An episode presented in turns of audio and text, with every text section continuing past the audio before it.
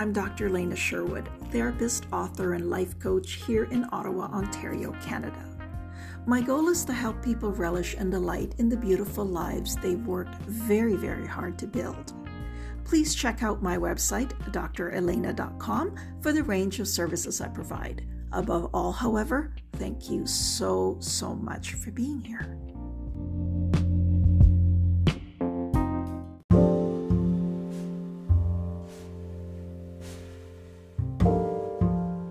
Good morning, everybody.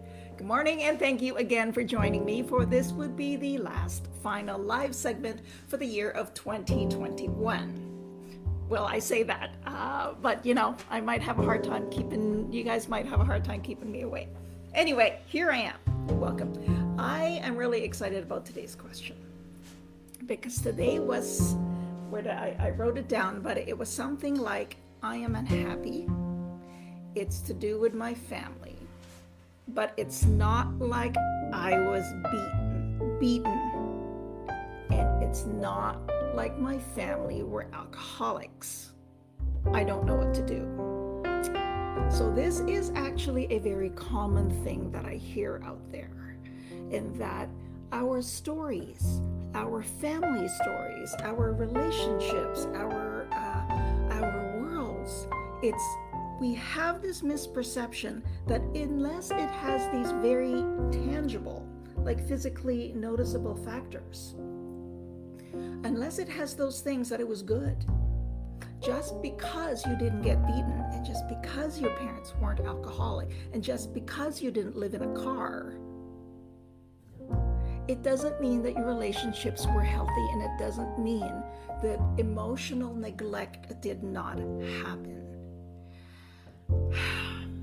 It's very difficult to comprehend, but how we are attached to how we attach to our primary caregivers, how we feel safe in the world, how we feel seen, visible, understood, valued, cared for emotionally, how our feelings were acknowledged or received, or how our entire presence was actually noted. How these things transpire or do not or fail to fully dictate how we will form our own sense of self. It's all over the readings. If you look up uh, anything to do with attachment theory, uh, anything to do with how we connect, and you know that those deep relationships are prim- are primary in how we form who we believe we are. If you get it enough as a kid, where you are invisible and you are unseen. Those are slow little messages that start to get in there. And here's the thing unless something big happens to erase that or to correct that or to steer you back towards a healthy development, that's going to stay. That's going to set. That's just how these things are. And sometimes this is why it becomes very important to surround ourselves with healthy people if we can't, As kids, we, we have no um, control over a lot of things. Uh, but when I was doing my doctorate, I focused a lot on strengths and resilience, and I read so many studies. But the one that really, the one I really identified with was one that said there's really only one factor that differentiates somebody who went through this kind of troubled, troubled life both people have gone through, both children have gone through very, very troubled life. And there's only one factor that was different that sort of carved out the path into different ways. One moved on to be quite unhappy and, and sort of stuck in, in many ways, and the other one found a way to thrive in life. The one factor I'm sure you're all, I, I sure want to know, it's that somewhere in there, this person was able to make a very healthy connection with somebody who found a way, and that was enough to correct, to have a corrective measure on all of the things that were gathering. Somebody in their life said, I see you. And I know you're not being seen by many people, maybe, but I sure see you. I see your value. I see your worth. I see your awesomeness. I see your beauty. And so go. That was the difference. One person who made a lasting impression. Now, there are many other studies, and that's, of course, my goodness, there's millions of them out there. But those are the ones that, gravi- that I gravitate, gravitated towards because it made intuitive sense. So, for those who did not get that, or for those who weren't lucky enough, I don't even know if I, I, don't like the word luck. I've got a lot of issues with the word luck. But for those who didn't have that, and maybe they did have it, but the, you know the feelings were deeper, and the personality makeup was different, and the how they interpreted the word and their emotional intelligence level was was different. For those who didn't get that and didn't get that correctiveness, my heart does break because here are very, very decent, lovely, amazing human beings who got deprived of a very, very primal, basic need that we should all have. So, if you are one who is unlucky and not, oh, sorry, I, I, I'm apologizing to me because that word, if you had that lot where there's nothing tangible, to define what kind of the strength or the non-strength and the beauty or non-beauty of your of your of your upbringing. If there's nothing tangible and you can't, I feel for you. And be okay with the fact that it's just if you don't feel okay, that's enough.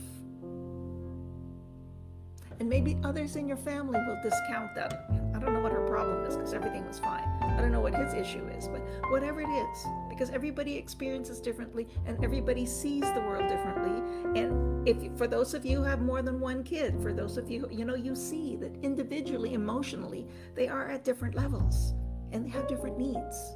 Some you gotta like, okay, no, no, no, you gotta be. Some it's like, come on, tell me, tell me what's going on. You pull whatever it is. So, what I'm saying is, for those who didn't get what they needed and are feeling like, how could I possibly be damaged? If you feel some level of unwellness, that's definition enough. Because really, that's all it takes is a few moments that carved you in the path of feeling less, of feeling unworthy, of feeling invisible. That's all you need. And if nothing else happens to change that, and that's how those seeds are planted and that's how they grow inside.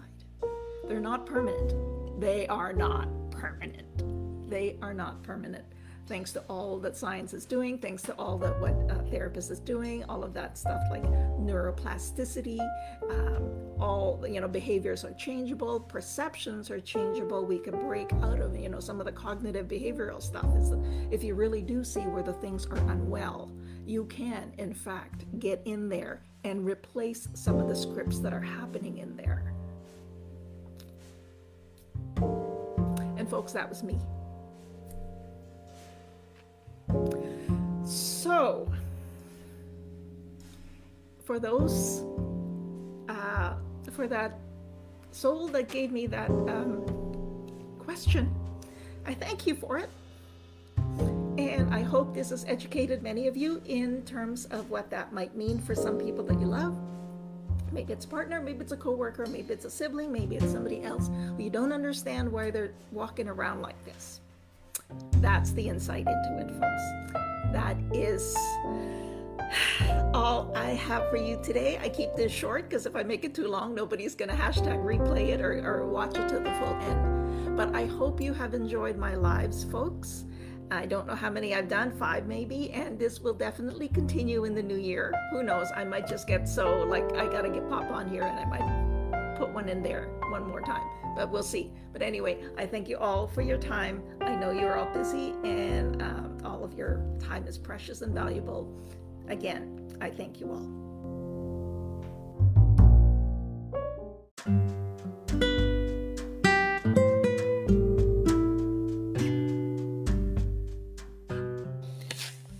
Thank you very much for listening please feel free to join me in my Facebook group called Let's Get Real with That Therapist Chick, and also check out my website at drelena.com. Thank you again.